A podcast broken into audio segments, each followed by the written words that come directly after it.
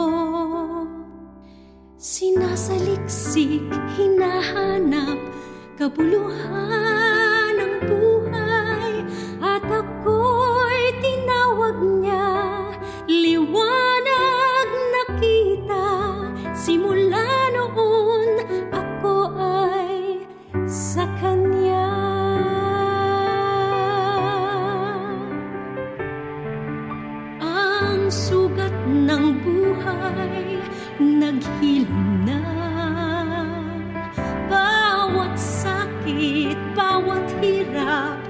Can you?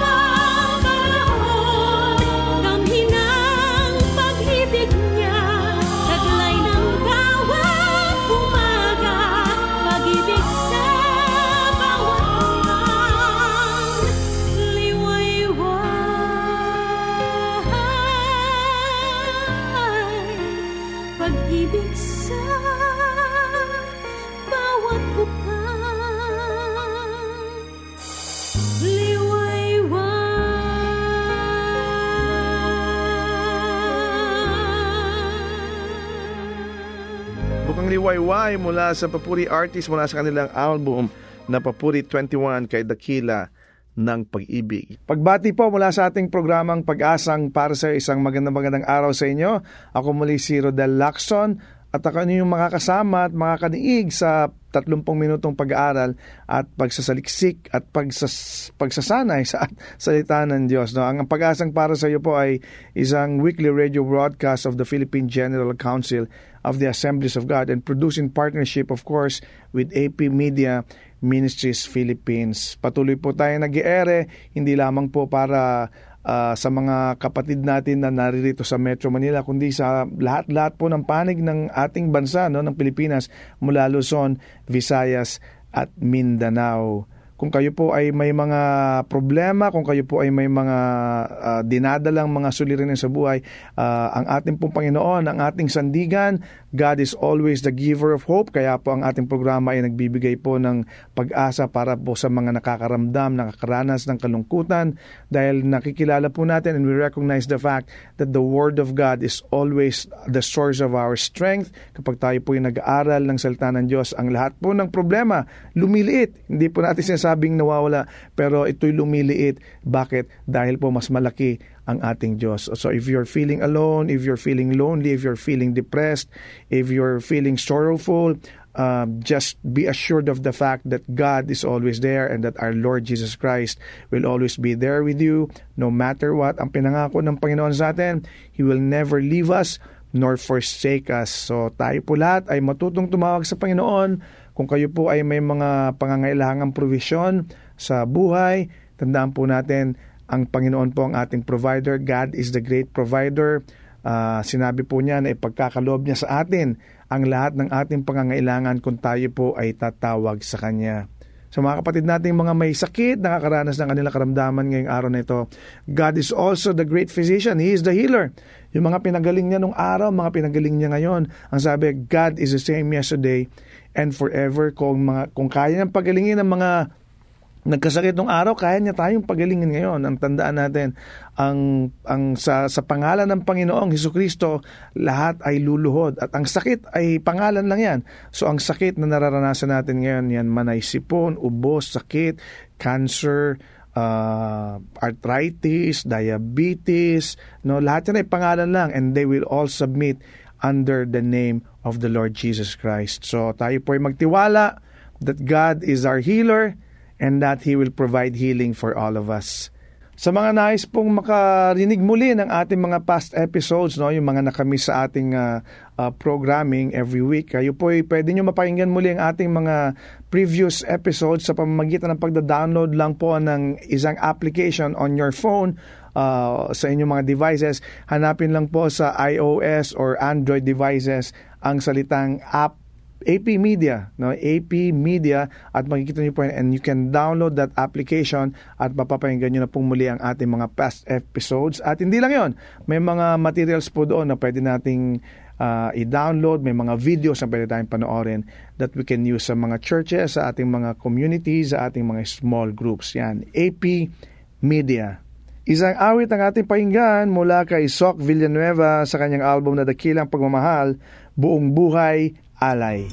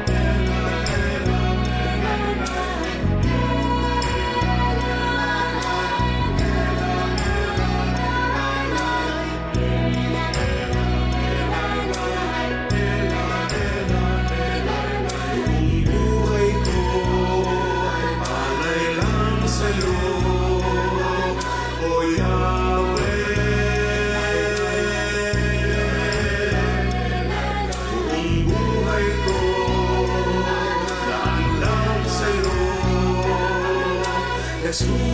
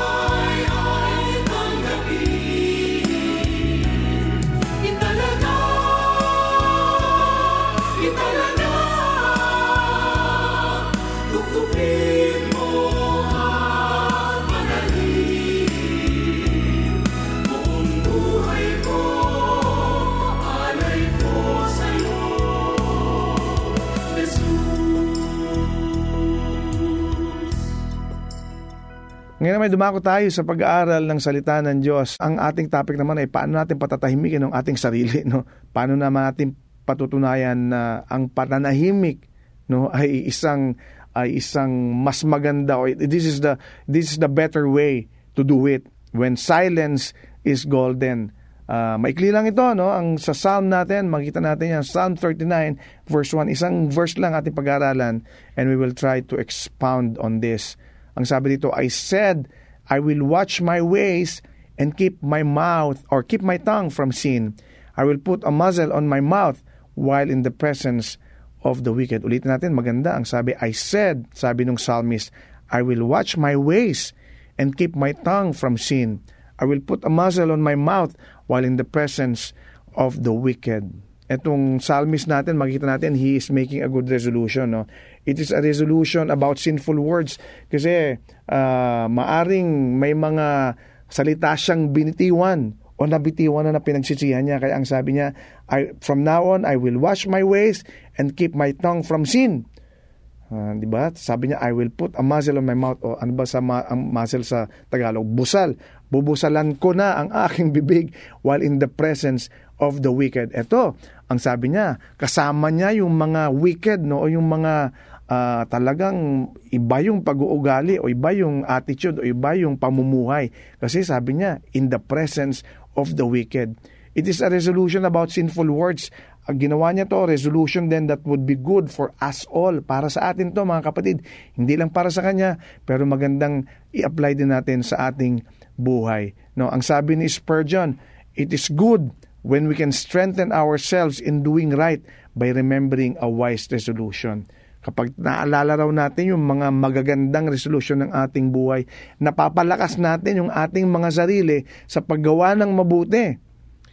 And you know, there are times when it is better to refrain from speaking. Tayo, yung mga, minsan, talagang nature na natin magsalita ng magsalita ng walang pigil, no? Sabi nga, walang preno dire-diretso yung ating salita without regards for other people, without actually thinking na yung sasabihin ba natin, makakabuti ba to, makakasama ba to. But there are times when it is better to refrain from speaking.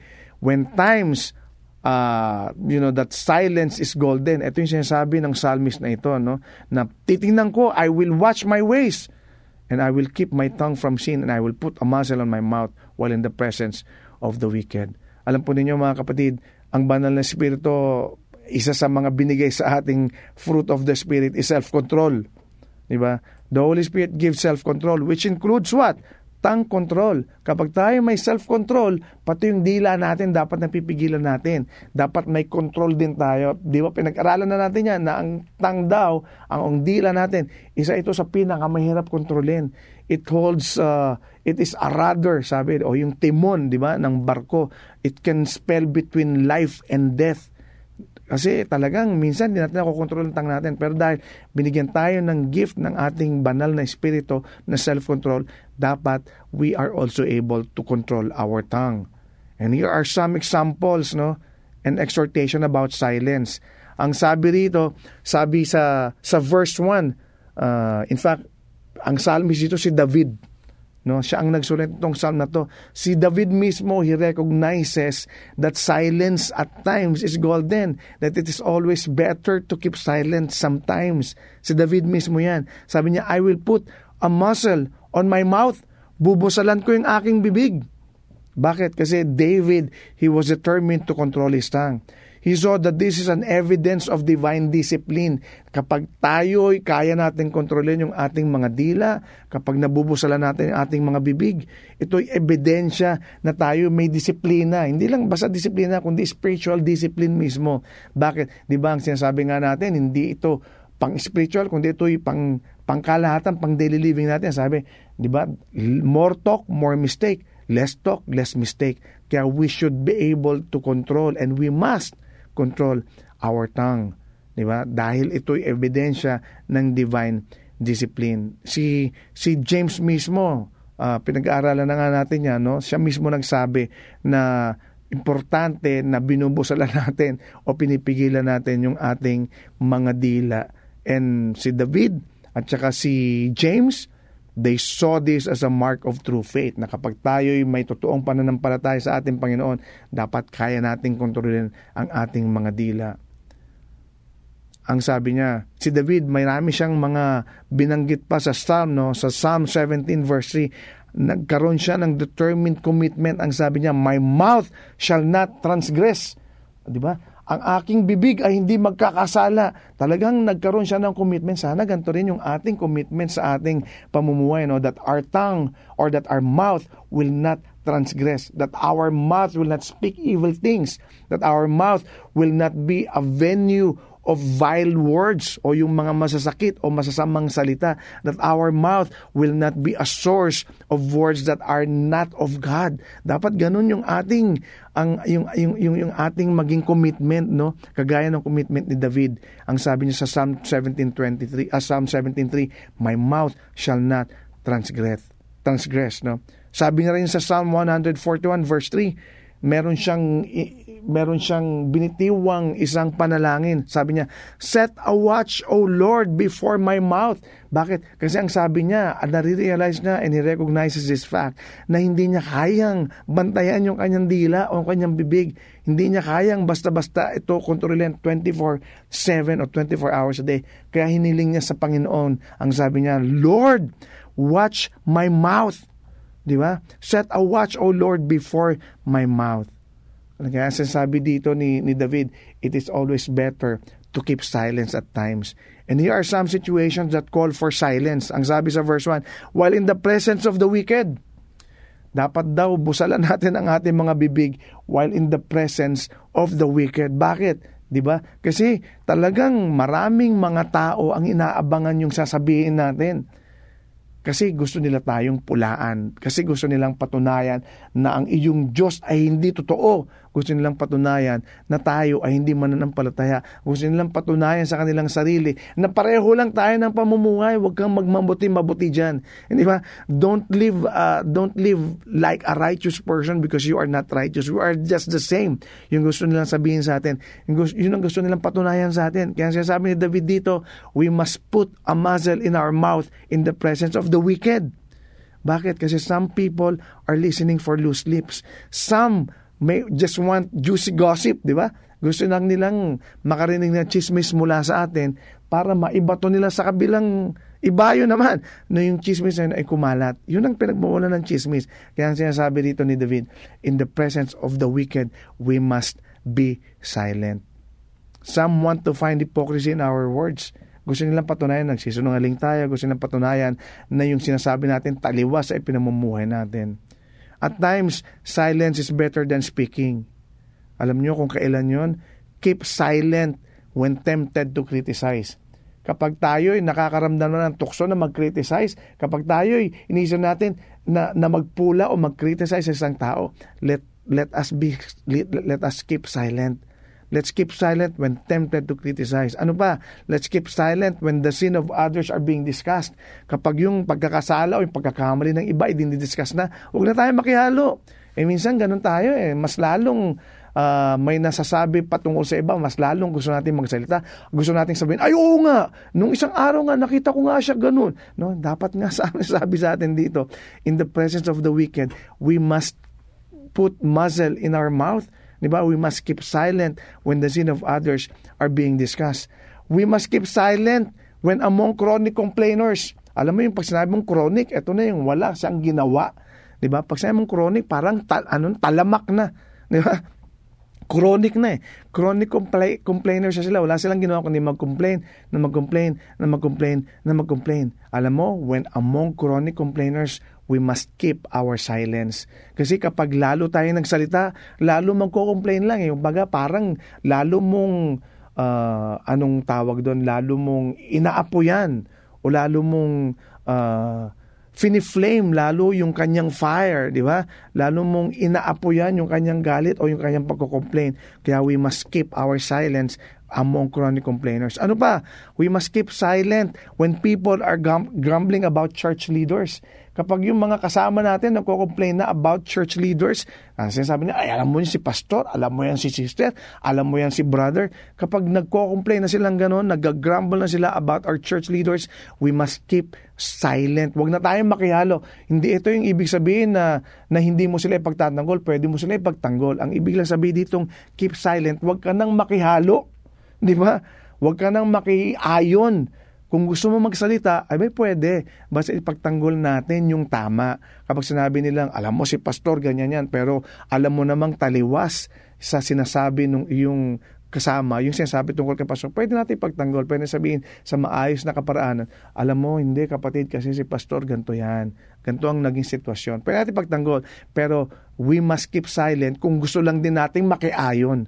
Hindi ba? When we must keep silent when speaking, when our speaking may ruin the reputation of other people. Minsan, uh, hindi na natin makontrol, hindi natin naiisip yun eh.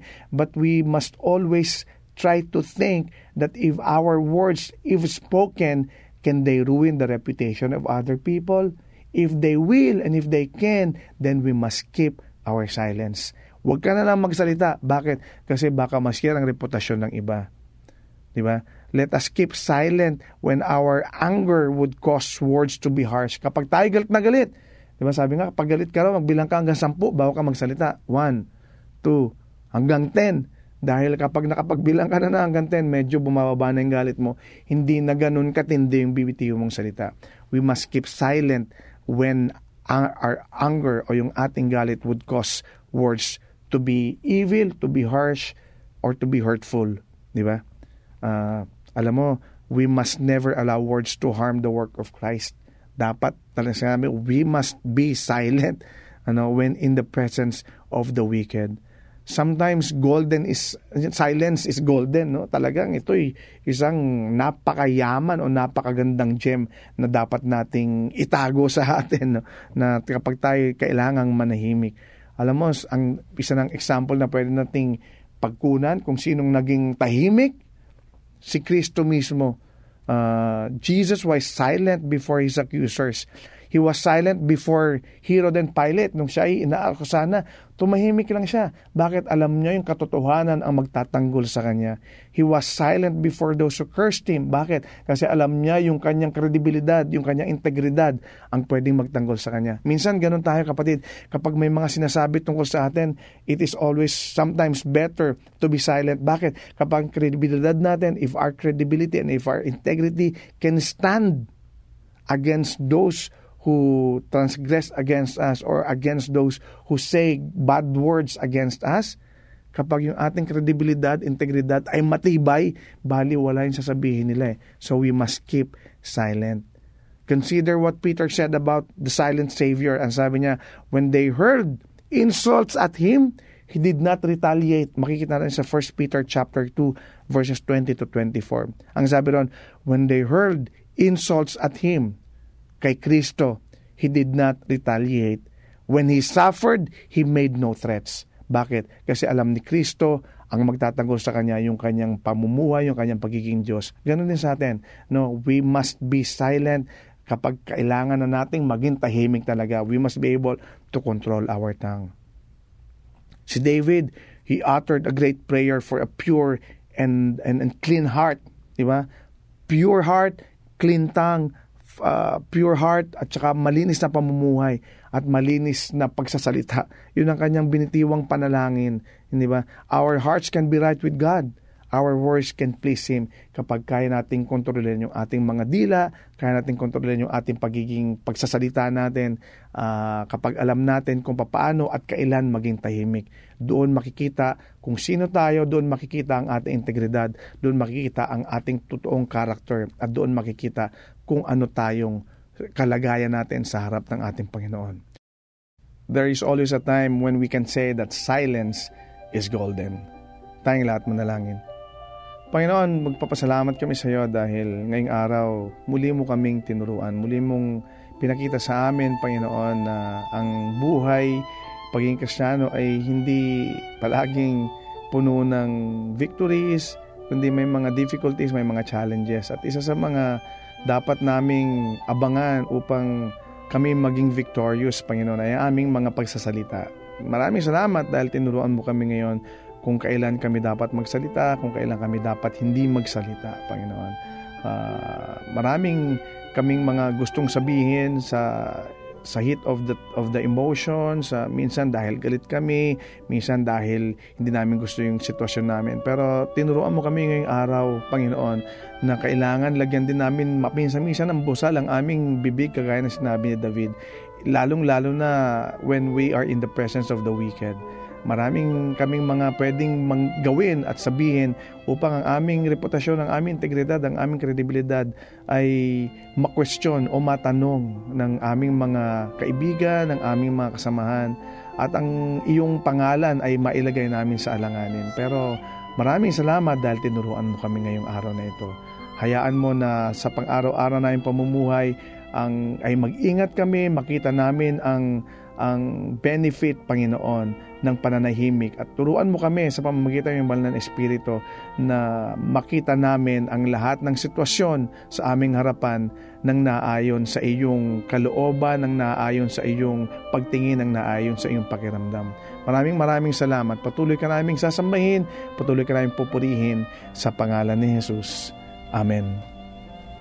Maraming salamat sa iyong pakikinig sa ating programang Pag-asang para sa iyo over 702 DZAS FEBC Radio TV agapay ng sambayanan. Tayo po'y kasabi ng KBP or kapisanan ng mga broadcaster ng Pilipinas. Kung ikaw kaibigan, kapatid ay napagpala sa ating programa, we'd like to know you more. So we encourage you to like our Facebook page, Pag-asang para sa iyo or go to fb.com slash ppsy radio. Kung ikaw naman na may questions or suggestion or ikaw ay nangangailangan ng panalangin or counseling, message us sa ating pag-asang para sa iyo Facebook page or sa email address na ppsyradio at gmail.com. Muli, ang aming email ay ppsyradio at gmail.com.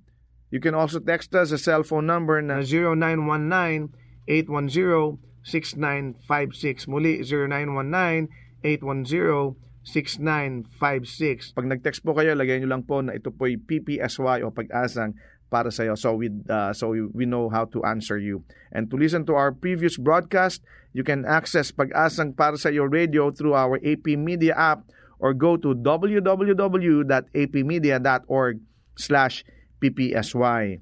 We are also available sa podcast. Just subscribe to Pag-asang para sa iyo through iTunes or through your favorite podcast application. Hanggang sa muli, ako si Rodel Lacson na nagsasabing God is the giver of hope at may pag-asang para sa iyo. Kami umaasa na kayo'y naliwanagan at natulungan ng mensahe sa araw na ito. Ang pag-asang para sa iyo ay palatuntunang nakalaan upang magbigay ng mga praktikal na kasagutan sa inyong mga suliranin sa buhay. Ang pag-asang para sa iyo ay isang paglilingkod na gawain ng Philippines General Council of the Assemblies of God. Kung kayo naghahanap ng gawain pagsamba na malapit sa inyong lugar, ay inaanyayahan namin kayong dumalaw at dumalo sa aningmang Assemblies of God na sambahang malapit sa inyo. Hanggang sa muli, nagpapasalamat po kami sa inyong masayang pakikinig at lagi niyong tandaan, ang salita ng Diyos ay may pag-asang para sa iyo.